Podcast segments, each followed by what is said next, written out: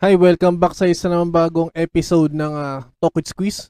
At ako inyong host, walang iba, it's si boy, uh, First Squeeze Lemmy. At uh, para dito sa episode 42, eh, bibigyan lang natin ng konting uh, update or should I say na konting pag-uusapan dito sa current releases ng uh, WWE from let's say January 2021 hanggang ito sa date na to ng June 3. Although June 4 itong recording.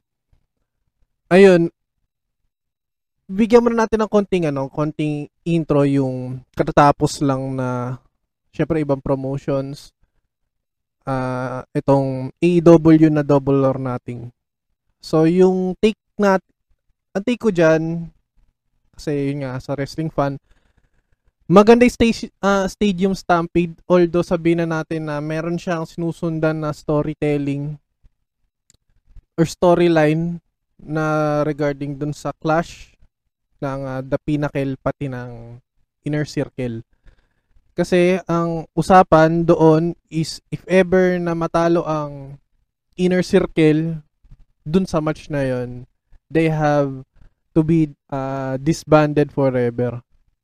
So, parang dun pa lang nakuha mo na yung ano eh, nakuha mo na yung yung outcome no na hindi sila magdi-disband.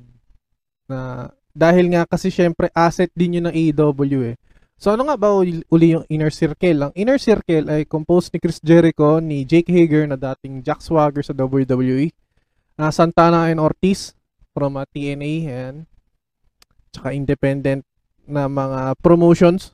Tapos, Sammy Guevara ng AAA. Tapos ayun, uh, ang The Pinnacle, syempre, ano nga ba itong The Pinnacle? Yun nga, MJF, led by MJF or Maxwell Jacob Friedman. Tapos, uh, si Wardlow na, kumbaga, uh, right hand na, sabi natin, na giant na parang ano siya, kamatch or tawag dito, uh, pantapat niya kay Jack Swagger, kay, J- kay Jake Hager. Tapos, uh, FTR. Ayan. Tapos, tawag dito, sino ba to? Si Perfect 10, sino ba to? Sean Spears. Ty Dillinger dati sa WWE. So, maganda yung ano, uh, kinalabasan dahil yun nga, kum, kumpara, kumbaga ano, from NBA na ito nga bago matapos yung May. Sa NBA kasi lalo na itong playoffs, may audience na. So pagdating na tong double or nothing, may audience na. Which is una naman siyang nagawa nung WrestleMania na nagkaroon na rin ng audience. So parang siguro uh, gawa na lang din siguro ng ng vaccine nila kaya parang mas maganda din manood ng mga wrestling shows or mga events na may audience. Tapos, yung triple threat match ng ano for AEW World Championship, uh, syempre Kenny Omega na na-retain yung title.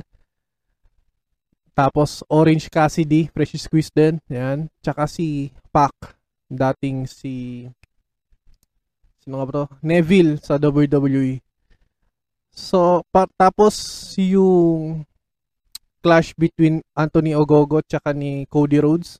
Ayan. Tapos, sa tingin ko yung ano naman, yung sa triple threat na for World Championship, ano, uh, hindi ko alam ah, pero kasi sabi na natin na medyo Kenny Omega fan ako, pero kasi yung yung movement niya na kolektahin lahat ng major belt sa lahat ng promotions, may ano kasi doon eh, may kumbaga ayun yung pinaka mission niya siguro, hindi ko alam, o sa story niya. Tapos, kumbaga lahat ng promotions, lahat ng major belts niya kukunin. So parang as a wrestling fan, nakakatuwa yun kasi may mga nakagawa na nun eh. From Kurt Angle to uh, Austin Aries, tapos Ultimo Dragon, nagawa na siya eh in which kumbaga WWE na lang ata yung kumbaga nagkaroon ng mga gano'n na na collector na face kumbaga WWE lang yung parang hindi nag-participate sa ganon. In which, siguro dahil isa ng malaking promotion ng WWE nun, pero iba din kasi yung as a wrestling fan, nakikita mo yung nakikita mo yung pinaka gusto mong superstar na nagko uh, cross promote or nag cross appearance sa iba-ibang mga promotions. So nakakatuwa siya at the same time halimbawa from kung ang isang ang isang promotion to eh hindi siya uh, ganun ka sikat unlike dun sa isang promotion na big promotion na halimbawa like AEW, AEW tapos somewhere to sa mga indies na to na may mga prestigious belt din. Tapos yung mga Major League Wrestling, uh, Impact, ROH, Ring of Honor. Kumbaga, exposure din na nakakatawa din. Tapos, ayun nga, as usual, Kenny Omega na-retain. Ayan. Tapos, incoming matches niya, siguro yung AAA at Triple Mania. Ayan, sa Mexico. Kasi, siya din na may hawak ng AAA World Champion. Ah, Mega Champion. Uh, Mexico. Tapos, yun nga, yung tag, isa pang match nung ano, nung double or natin eh, kay Antonio Gogo tsaka kay Cody Rhodes. Uh, medyo hindi ko siya trip Di ko lang alam kumbaga para naging ano lang siya eh. Naging dagdag card siya dun sa ano, dun sa double or nothing. Kumbaga para lang hindi lang ano, kumbaga iba rin kasi nadodraw na crowd or nadodraw na influence din ni Cody Rhodes. So, as part of the EVPs or Executive Vice President, ano, kumbaga, kahit pa paano, magkaroon ng event na merong audience, siguro din na lang din pinalagpas yon. Tapos yung tag match between ano uh, Young Bucks tapos Eddie Kingston tsaka John Moxley.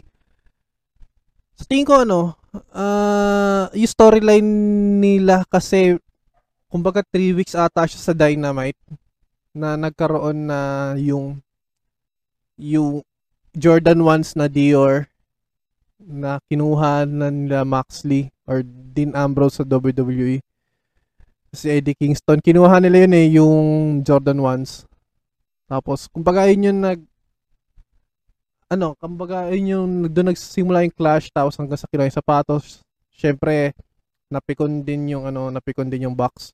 In which nag-start yata yun dun sa storyline na akala ng mga audience or akala ko din na nanonood ng Dynamite na AEW. Yung clash between Kenny Omega, Good Brothers, tapos Young Bucks. Siyempre, magkakasama sila sa Japan noon, sa New Japan Pro Wrestling. So parang ang gandang storyline din na parang lumabas na Teen Rider nila si John Moxley. So nakakatawa lang din. Tapos yun nga yung after event, mga bang event yun? Bash at the Beach ata yun, somewhere Janu- January this year ata, earlier January this year. Nagkaroon ng match yun si Maxley tsaka si Kingston. So parang ang naging storyline naman, no, syempre, in relation dun sa mga dating promotions na nagkasama sila like CZW or TNA, I guess. Tapos parang egos, tapos naging isa uli sila. So napakaganda nun na no, tong partnership na tapos yun nga prior doon sa double or nothing ano uh, ganun pa rin nanalo pa rin ng Young Bucks doon Matt and Nick Jackson pa rin nanalo doon as current AW Tag Team Champions. Okay, uh, bago tayo mag-umpisa sa susunod natin na usapan no topic, ay nais ko munang i-plug. Uh, Syempre, hindi naman magiging uh, hindi magiging posible ang Precious Q Lemmy at uh, kahit anong programa ng Precious Q Lemmy mapa Cycling Diaries, Talk with Squeeze or uh, Lemmy Reacts eh hindi magiging posible yan kundi dahil sa ating mga pinagkakatiwalaan na sumusuporta sa atin. So unang-una, ipa-plug muna natin yung Print and Grind Manila which is kung may mga hili kayo sa damit, uh, kahit ano man, from K-pop, uh, sports apparel, o kahit ano man, gusto yung design, uh, nagpapagawa sila ng bulk order or uh, retail, wholesale. Kahit ano man yan, uh, i-message nyo lang, Print and Grind Manila sa Facebook. Uh, yung link niya, uh, facebook.com slash print and grind. Ayun, so, maraming pagpipilian dyan at uh, sa tingin ko magugustuhan nyo rin dahil uh, kasi ako, personally nagkaroon ako ng K-pop na ano nila eh, na merch nila. So, huwag kalilimutan, ayan, Print and Grind Manila, sabi nga ni Rappi Tulpo, isulat niya sa papel para di makalimutan. Uh, print and Grind Manila, yun, facebook.com slash print and grind.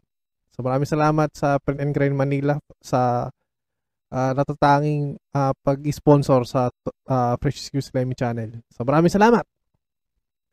Tapos yun nga, other matches, uh, Darby Allin, tsaka Sting. Tapos, yun nga nakalimutan ko yung partner ni ano eh, na partner ni Scorpio Sky, dating SCU, Sokal Uncensored. Siyempre, kumbaga, kay Sting na 60 years old, tapos nakikipag-wrestle pa ng, kumbaga sa mga, nasa prime nila. So, kumbaga, ma, ma ano eh, magkakaroon ka rin ng konting comparison din sa WWE like yung kay Undertaker na last match tapos kay Goldberg. Kumbaga ano na lang sila eh, oo nandoon na sila sa legend status eh. Pero unlike kay Sting na kahit papano nag nag-draw ng ilang years back para kumbaga may mga acrobat moves pa na nagagawa pa si Sting unlike kay Taker tsaka kay ano kay Goldberg tsaka kay Kane kasi yun yung unveiling, unveiling ng mga bagong, bago sa ADOB. ADOB si, si Mark Henry, The Sexy Chocolate,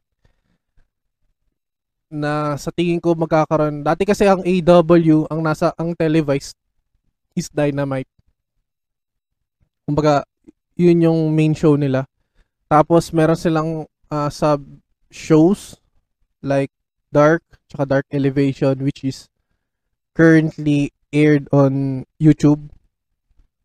Tapos, may mga bago na silang lalabas. So, ang maganda naman din sa, sa Dark, although hindi siya televised, uh, siguro dahil do sa pandemic na nangyari, nagkaroon, doon lumalabas yung mga cross promotions eh. May mga superstars from New Japan, from, sabi natin, kahit mga main stars ng AW, or ng Ring of Honor, or ng Major League Wrestling, or uh, NWA or ng CMLL or AAA lumalabas doon nagbabatch. Tapos sa pa pala uh, kumbaga man, ano kasi ang kinagandahan kasi noon nung dark at nung siguro yung current na system ng AW tinatali nila yung wins and loss both match ah, match results from Dynamite or Dark or Dark Elevation nire-reflect nila yun doon. So, napakaganda dahil although may mga storylines pero at least maganda na nakikita mo yung track record from wins and losses from halimbawa from years to 2020 eh 2019 yan, lumalabas yun doon tas ayun nga yung women's championship match between Hikaru Shida at Dr. Britt Baker DMD night before nung double or nothing or yun nga yung pinaka biggest or grandest stage ng AEW ano eh kumbaga napalitan or na na modify yung women's championship belt in which yun yung hinawakan ni Hikaru Shida who I guess lagpas one year na halos na siya may hawak ng belt.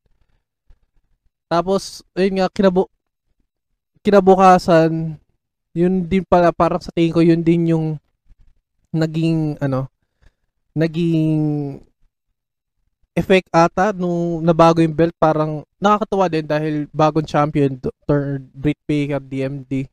Siyempre, lockjaw yun eh. Yung finishing move. Pero nakakatawa lang din, at least may bagong champion. Pero syempre, rooting din for Hikaru Shida na kahit pa paano, magkaroon din ng action kasi quality rin yung matches niya eh. Kasi she even fought uh, Thunder Rosa, uh, current, or Serena Deeb, mga current NWA Women's Champion. Ayan. Siyempre, ano yun eh, cross-promotion, nakakatawa yun. Tapos, ayun, uh, nakakatawa lang din. Pero sana, tuloy, tuloy lang yung mga gano'n na de- defense ng mga championship, tsaka kahit yung mga ex-champions, yung nga, pumapalag pa din. Tapos, it's nice to see cross promotions lalo na from New Japan Pro Wrestling. Ako for for me ah nakakatuwa lang din na siguro pinaka fantasy ko as a wrestling fan dahil nga may mga forbidden doors na tawag kay Tony Khan. Tapos sa New Japan ang ganda na rin nung na kumbaga natanggalan due to injury si Will Osprey as ano uh, ah, IWGP World Champion. Kumbaga vacant yung title eh, na-relinquish. Yung title. Kumbaga nakakatuwa lang din na ano, yung competition doon para sa title na yun tapos dahil nga may cross promotion, syempre buhay nandun pa rin yun eh, nandun pa din yung dream na Golden Lovers match. Yun nga, Kota Ibushi tas Kenny Omega nandun pa din tapos yung sa New Japan naman yung uh, syempre yung qualities between Naito, Tetsuya Naito, uh, Kazuchika Okada, tapos Takahashi, ay Tanahashi, tapos Jay White. So, yung mga ganun na, no, mga ganun na qualities ng mga superstars na tapos may kita mong lalabas sa iba-ibang promotions. Nakakatuwa siya. Tsaka syempre, ang pinakapangarap ko talaga yung Bullet Club reunion na nakakatuwa yan. Kahit yung mga parinigan sa Twitter nila Tamatonga from New Japan na sila Jay White. Yun nga yung kay Kenta nga na lumabas nga nun sa, ano, sa AW. Ano na yun eh, kumbaga big step na yan eh. So, iba pa rin yung lumabas yung too sweet kahit saan. Ayan. Okay, bago tayo lumipat sa isa namang bagong uh, topic, eh nais muna natin pasalamatan ng isa sa mga naging sponsor ng Fresh Squeeze Lemmy Channel at ng uh, Talkie Squeeze, Cycling Diaries at ng uh, Lemmy Reacts. Ito ay ang uh, Sesam Shop at ang Yan Thrifties. So, sa panahon ngayon, uh, uso na yung mga eventually na uso na yung mga ganyan eh, yung mga nagmamine, mga nagla-live selling. So, per personally ako may mga good finds ako nakuha dyan sa mga yan. At uh, lalo na ako, wala akong hilig minsan maglalabas. Syempre, uh, safety protocol na lang din at saka yun din, parang delikado rin kasi maglalabas. So, yun nga, given na delikado nga maglalabas at kung wala kayong oras mamili talaga, eh, dito lang kayo pumunta sa Jan's Thrifties tsaka sa Sesam Shop. So, uh, pumunta lang kayo sa Facebook group ng mga yan, Facebook page. Okay, yan Thrifties. Alam ko 8pm laging nag, uh, nagpa-plug ang uh, or nag-live or nagpo-posting ng mga binibenta yung yan Thrifties. Uh, same goes din sa Sesam Shop. Uh, check nyo yung uh, page, uh, page nila sa Shopee. So, Ayan, yes, isa sa dalawa, uh, isa yan sa mga naging sponsor ng uh, Fresh Excuse Lemmy channel, yung Sesam Shop. Okay? At ang, uh, itong yan Thrifty. So, dekalidad, dekalidad din yung mga binibenta nila. At, uh, at saka, okay, good finds na good finds talaga. So, tulad nga na sinabi ko kanina, ako, sabi natin naka lima, anim na ako na purchase sa mga yan. Well, wala akong masabi, magaganda talaga. At saka, ayun, tuloy-tuloy lang at uh, at saka suportahan niyo yan Thrift yan Thrifties tsaka itong Sesam Shop. So maraming salamat sa inyong dalawa. So ito naman ito yung mga current or sabihin natin na kilala prior sa topic natin na yung mga notable superstars na ni-release ng WWE for 2021. Yung iba dito big stars yung iba, sabi natin yung non-wrestling superstar, ay non-wrestling personalities like yung si Tom Phillips, yung mga back, uh, backstage reporters. Dati, yung maalala ko dyan, yung mga in-interview pa niyan si ano eh, sila Chris Jericho noon. Kumbaga, nakalungkot lang din isipin na may mga kilala or mga non ng wrestling personalities na nirelease ng WWE. Di ko alam kung di ko alam kung anong naisip nun ng WWE pero parang in a greater picture parang nagdodraw siya ng ano ng bawas sa funds lalo na kung may mga certain na certain na nanonood or mga spectators na rooting for the superstars as ni-release ng WWE. So ito yung mga uh, some of the superstars na ni-release ng WWE. So Andrea uh, Andrade, Cien Almas yon dati. Lars Sullivan, Velvet in Dream, mga contenders ng ng ano NXT. So ito muna Andrade. Ano? Ah, uh, eh ang maganda dito, bumalik siya ng ay hindi, from CMLL nas New Japan so nung ni-release siya ng WWE ang maganda dito naging ano siya eh, nag nakuha niya yung redemption niya dun sa AAA so bumalik siya ng Mexico La Sombra ayan original na ano na Tranquillo ayan ng Los Ingobernable yan ang maganda dito pagka-unveil sa kanya kumbaga biggest o one of the biggest superstars na tampok ngayon sa AAA. Hinamon niya agad si Kenny Omega for the triple uh, triple A mega champion na title. So, maganda siya. I guess June or July. Ayan, yung match na yun. Hindi, i-double check ko na lang. Lars Sullivan, uh, not familiar ako masyado. Pero, kasi, ang ano ko naman dito, uh, nung nag-start kasi yung AEW, medyo nakakanood na lang ako ng WWE. Siguro by by ano, uh, highlights na lang. Kasi dati nung wala pa niyan, lalo nung hindi ko pa nakilala yung mga New Japan Pro Wrestling, Ring of Honor, kumbaga TNA pa nga ako eh, hindi ko pa nakilala yung Impact or nag-rebrand. Ano eh, uh, WWE lang talaga ako. Most probably Raw, SmackDown, NXT. Yan. So, Velvet in Dream, ay, hindi ko siya nakita na gano'n nag-debut sa Raw, either sa Raw or SmackDown. Ang huling, uh, huling witness ko sa kanya, uh, contenders, one of the main contenders for NXT champion, ayan, Velvet in Dream. Mojo Rawley, ang alam ko, partner siya ni Zack Ryder noon. Tapos nag nagkalas yung ano nila which is si Zack Ryder or si Matt Cardona uh, current current superstar siya ngayon ng ano ng Impact Wrestling which is yun nga may mga cost promotion din. So at least maganda. We'll see kung saan pupunta tong mga to in the coming days. Kaso ano ate, ah, may mga lalo na pag mga kilalang superstars. Meron kasing 90 day na ano na kumbaga kahit release ka ng WWE parang kumbaga under contract ka pa rin nila kumbaga 90 days hindi ka pwedeng lumabas sa kahit anong mga promotions kumbaga ha, yun yung parang buffer period sa tawagin sumunod Bo Dallas. Ang ano ni ano ni Curtis Axel. Syempre ang alam ko Bo Dallas kapatid to ni ano ni Bray Wyatt.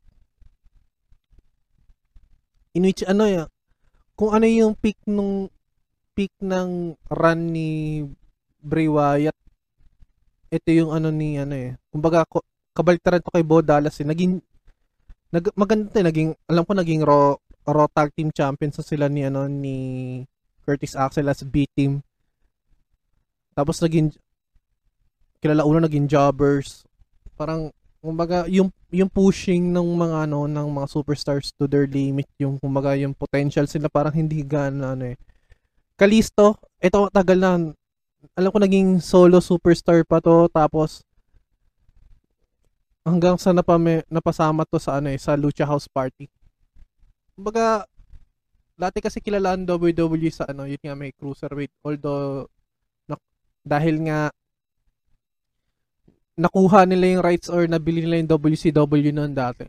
So nakuha nila yung cruiserweight champion na title. So nagkaroon din ng mga high flyers, mga acrobats, nga such as Rey Mysterio, ayan nga. Tapos, kasi alam ko WCW, WCW talaga may hawak ng cruiserweight champion noon eh. So, Rey Mysterio, yun, Eddie Guerrero, Chris Jericho noon, Chavo Guerrero. Ayan. Tapos, tapos to nagkaroon ng ano, mga luchadors. Ayan, yung mga naka-mask uh, mask wrestlers na ang alam ko sa Mexico may ano eh, mayroong ibig sabihin pag mask wrestler ka tapos kumbaga na, na ano kinatanggal ka ng mask. So, may may pride 'yon. So, isa to sa mga kilala ko na high flyers, mga magagaling na luchadors. Kalisto, ayan.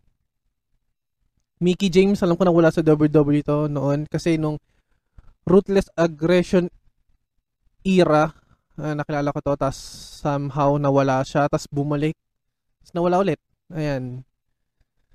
Die Iconics, Peyton Royce. Ayan, yung mga... Ito, parang nakilala ko tong Iconics as heels. Parang hindi ko pa siya nakita as face. In which, ito ah, ma- hindi ko alam sana lumabas sa ibang promotions or kung meron man silang 90-day p- buffer period, sana after that, ayun, kumbaga biggest pop na yan kapag itong mga nabanggit ko from Andrade, siguro kay Andrade kaya ang sobrang tagal dahil nga may buffer period na kailangan ano uh, bago siya mag magpakita sa ibang mga ano promotions dapat tapos na yun yung regular ah yung period na yun. Ayoko maging beto na salita eh Samoa Joe ayun uh, ito isa sa tingin isa sa mga ano nakilala ko siya as ano eh TNA World Champion. Uh, best best na rival ni Kurt Angle, Jeff Hardy noon. AJ Styles noon sobra kaya tapos nung lumabas siya sa WWE I guess hindi siya nagka, hindi siya nagkaroon ng ano ng champion na world world champion. Parang wala akong maalala. Correct niyo na lang ako kung meron. Pero dumating siya sa WWE sa NXT muna. Kumbaga yung kumbaga ex- developmental na brand ng WWE. In kumbaga na, na ano ako noon eh, na na down lang ako noon kasi makilalang superstar na to. Tapos napunta sila doon. Kumbaga ano eh, hindi hindi ba nila kaya mag-draw ng ano ng ng personality or ng ano ng audience para dumampa sa developmental na ano na show in which in which ano eh through the years parang ano may creative freedom yung NXT kumbaga sa Raw and SmackDown siguro dahil naging parental guidance na yung rating ng ano Raw and SmackDown. Unlike no na ruthless aggression. Tapos ano nga ba yan kumbaga yung classic na WWE, WWF noon. So si Samoa Joe, ano siya, championship material, iba, iba to. Nakakatuwa siya kung lumabas mo siya sa New Japan, like OMG, ano to, magdodraw ng crowd to. Uh, bago tayo dumako sa isa naman bagong topic, eh, nais ko muna pasalamatan ng isa sa mga sponsors ng uh, Fresh Squeeze Lemmy Channel. Walang iba kundi ang Chef Krish at King J Blends. So sa lahat ng mga tropang tagapandakan na nakikrave sa mapa silog silog meals, merienda or anything na milk tea, juice, uh, mag-message lang kayo sa Chef Chris Chef Chris tsaka sa King J Blends. Uh, may kita niya sa Facebook. So, Chef Krish, uh, Chef uh, K-R-I-S-H, uh, King J Blends. So, actually, personal, uh, natikman ko sa Chef Krish, syempre yung sisig nila, tapos yung tapsilog, chicken katsu, uh, sobrang sarap, pati yung uh, uh, pork katsu, tsaka yung buffalo wings, fries, ayan. Tapos sa uh, sama syempre dahil may meals ka na eh sa nararapat din samahan ng mga drinks. So ano ba yung mga drinks nila bukod sa milk tea, ayan, mga boba, ayan, yung mga ganun. Uh, meron din sila mga juices, so green apple, uh, which is, alam mo yun, sobrang saktong-sakto siya para sa uh, sa panahon ngayon na summer. So, tandaan lang, Chef Krish, King J Blends sa lahat ng mga taga-Pandakan or nearby Pandakan, Manila. Uh, nag-offer din sila ng uh, delivery. Uh, free delivery within Pandakan tsaka uh, sa mga nearest do sa vicinity ng Pandakan. Isa pa, uh, matatagpuan sila syempre sa loob ng bagong barangay. Uh, kung Google nyo na lang or i-waste nyo yung uh, bagong barangay Pandakan, West Zamora Pandakan. So, maraming salamat Chef Krish tsaka sa King J Blends para sa walang sawang uh, pagsuporta dito sa Fresh Squeeze Lemon Channel. So, maraming salamat. Buddy Murphy, ang last na alam ko sa kanya is NXT Champion. Tapos, nagkaroon ng mahabang mahabang storyline with Seth Rollins as the Monday Night Messiah, right hand ng Monday Night Messiah tapos parang ilang months din to nagkaroon ng ng ano, ng storyline sa Mysterio family kay Dominic tsaka Ray. Hindi ko alam yung ano nito. Pero siguro somehow I guess nakita ko na yung release niya ano din kumbaga a breath of fresh air I guess. Ayun. Ruby Riot isa sa mga isa sa mga best deal pagdating sa mga women's sa women's category ng wrestling siguro kung hin, kung hindi iba-brand si ano si sino ba to? Si Ronda Rousey na na baddest woman in the planet or si I guess si ano si Becky Lynch. Si Ruby Riot na talaga yon yung epitome ng baddest girl or baddest woman. Or aside from Shayna Baszler ayan Ruby Riot talaga. So napaka magandang draw ito kung mapunta siya sa ibang ano mapunta siya sa ibang promotions Novas kasi ano din to eh talagang championship contender na rin talaga to si Ruby Riot eh. Hindi lang talaga nabigyan ng proper push to si Ruby Riot na nakilala as leader ng Riot Squad. Yan, ang bangis nito. Sunod si Lana. Lana, ang asawa ng Ravishing, ah, Lana the Ravishing Russian. Uh, wife ni Miro or ni Rusev nun, which is si Miro ang current na AW's TNT champion. So, maganda to dahil kasi parang ang nangyari na naging ano na siya eh. Kumbaga, nung na-release si Miro or si Rusev sa WWE, naging jobber, ang laking ilang months naging jobber sila na. Or sabi natin na ano nga ba jobber kumbaga laging siyang napagpapaktisan or kumbaga pag nagkaroon siya ng isang match siya laging talo or nababalibag sa mga tables, sa mga announcer tables. So, yung treatment parang hindi sabi natin na better paycheck, better salary nga ang binibigay ng WWE. Pero yung mga ganun man lang na parang although may storyline pero hindi ko kumbaga hindi siya okay just to push someone superstar to to ano to who they are. Or kung ano man na ano pinupush sila as sabi natin na championship material hindi ko alam. Pero actually itong mga to magagal- magagaling talaga itong mga to itong mga na-release. So so sa remaining twos na ni-release ng WWE Alistair Black actually ako naklala ko siya as NXT na roster tas lumabas siya sa Raw kumbaga may persona din na sobrang dark, gothic sabihin. Pero ako, as for myself, hindi ko siya nasubaybayan talaga. Kasi yun nga, NXT. Tagal na lang na naging NXT siya na roster. Kumbaga 2018, 19, 7, late 7, 2017. Pero yun, lumabas siya sa, sa main main roster ng Raw kumbaga may nano pa nga ako. Siguro yung last updates na lang na lum- nawala siya tapos bumalik siya tapos yung release. Kumbaga, di ko alam. Kumbaga, last push pa ba yon sabihin? Or pampadro pa ba ng fan? Fan base?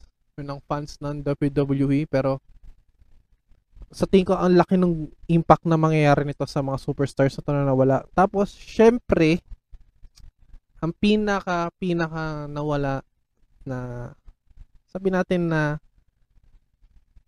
superstar sa na nirelease ng World Wrestling Entertainment, syempre Braun Strowman or may nickname na The Monster Among Men. Ang pagkakalala ko sa kanya, ano siya, one of the members of White Family alongside Eric Rowan, uh, syempre Bray Wyatt, syempre si si ano tawag dito, uh, Brody Lee, tapos si Braun Strowman. Kumbaga, ano na to, na-push na to eh. Sa limit, ay, na-push na to sa ano eh, as championship material. Nagkaroon na nga siya ng matches with Brock Lesnar for the Universal Champion. Tapos Roman Reigns. Kumbaga, tapos, alam ko, naging Raw Tag Team Champion na din to. Kumbaga, ano to eh, kumbaga, ano siya eh, ang mga level niya ng, nung nine, ng mga Ruthless Aggression era, mga Triple H na nga to eh, mga John Cena caliber na to eh. Pero nakakalungkot lang din na wala si si ano, tong si Braun Strowman dun sa WWE. Well, I guess syempre, hindi naman sa bias pero pag lumabas sa Impact or New Japan, good for him pero since si Eric Rowan eh lumabas na sa AW tapos si Brody Lee as uh, ex, ex name as former, for, former name as Luke Harper sa WWE. Lumabas na lahat sila sa AEW.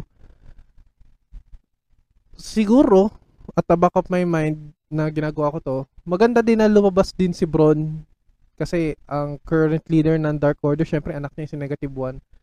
Pero what if maganda din na na pop to kapag lumabas siya as somehow maging member ng Dark Order, New Japan, sabi natin na papantay sa caliber or sa ganon sa papantay siya kay Naito, kay Okada, kay Takahashi, Tanahashi, sorry. Jay White, sobrang ganda. Sobrang ganda, napakaganda nito. So, ito yung mga mga list niya from Andrade, Lars Sullivan, Velveteen Dream, Mojo Rawley, Bo Dallas, Kalisto, Mickey James, Die Iconics, sa mga Joe, Buddy Murphy, Ruby Riot, Lana, Alistair Black, as Braun Strowman. Yung mga sabi natin na some of the biggest superstars na nirelease ng WWE. So kung may mga comments kayo, i-drop niyo na lang sa comment section. Pero yun talaga, ang pinaka maganda dito is alam ko ano eh, may time na hindi natin alam, baka bumalik din sa WWE WWE itong mga to, takes time. Pero sa ngayon, kung lumabas, kung lumabas nga to sa iba itong mga promotions, napakalaki nga nito, biggest pop to sa lahat ng mga wrestling superstars, mga wrestling fans, na magkakaroon siguro sila ng freedom sa gusto nilang storyline. Napakaganda nito.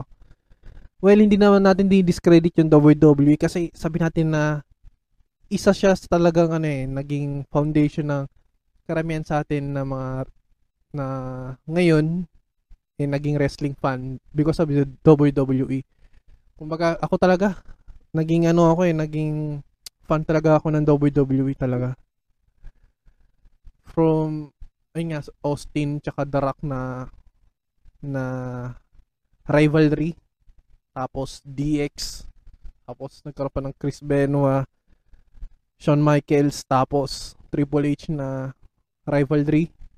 Tapos Eddie Guerrero, JBL na rivalry.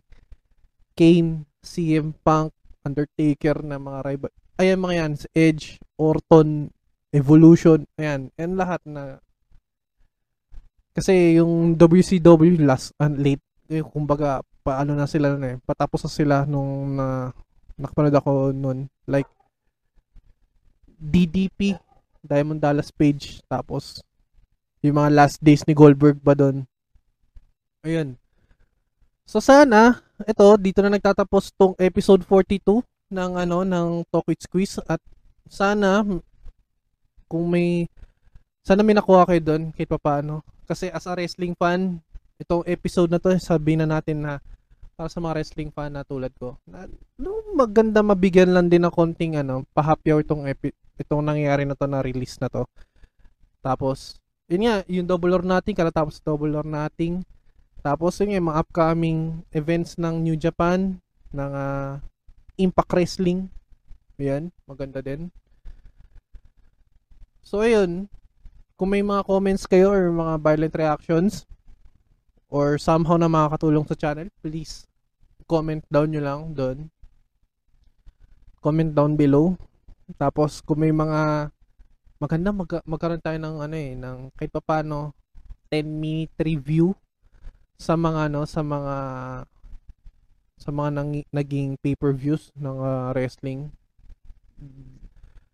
kahit ano pa yan na mga promotion WWE, Impact, ROH, uh, AW, New Japan Pro Wrestling, AJPW,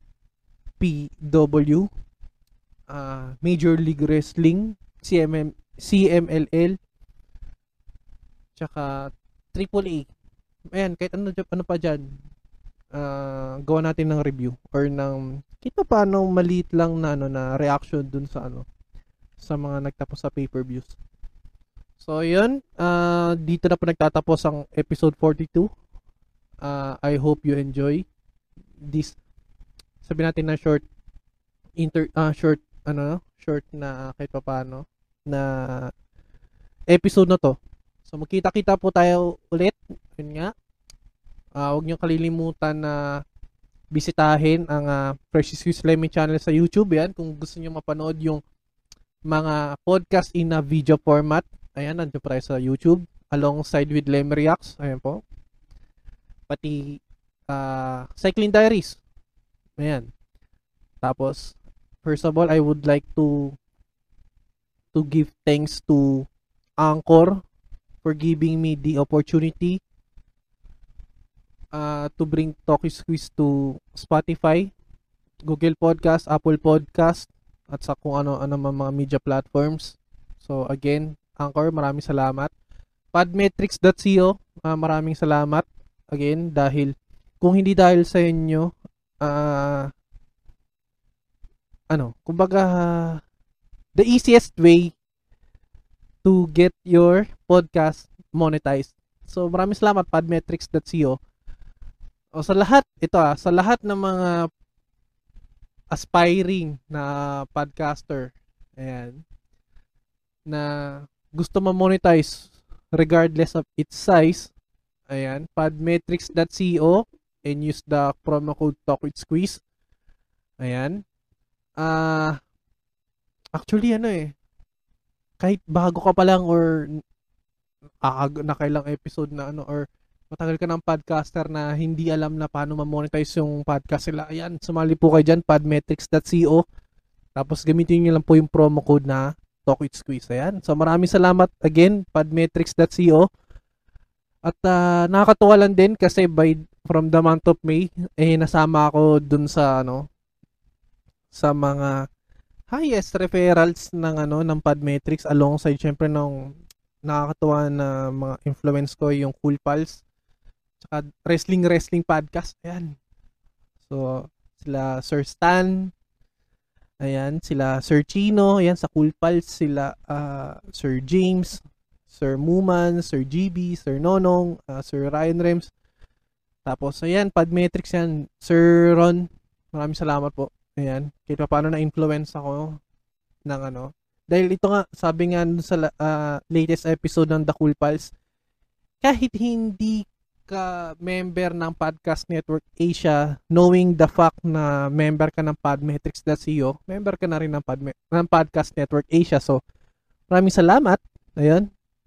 At uh, mag-ingat po tayo lahat. Uh, keep safe po. Ayan, sa inyong lahat. So, mula dito sa Manila, um, uh, hanggang sa susunod na tawanan at kwentuhan dito sa Talk with Squeeze. Talk with Squeeze. Maraming salamat.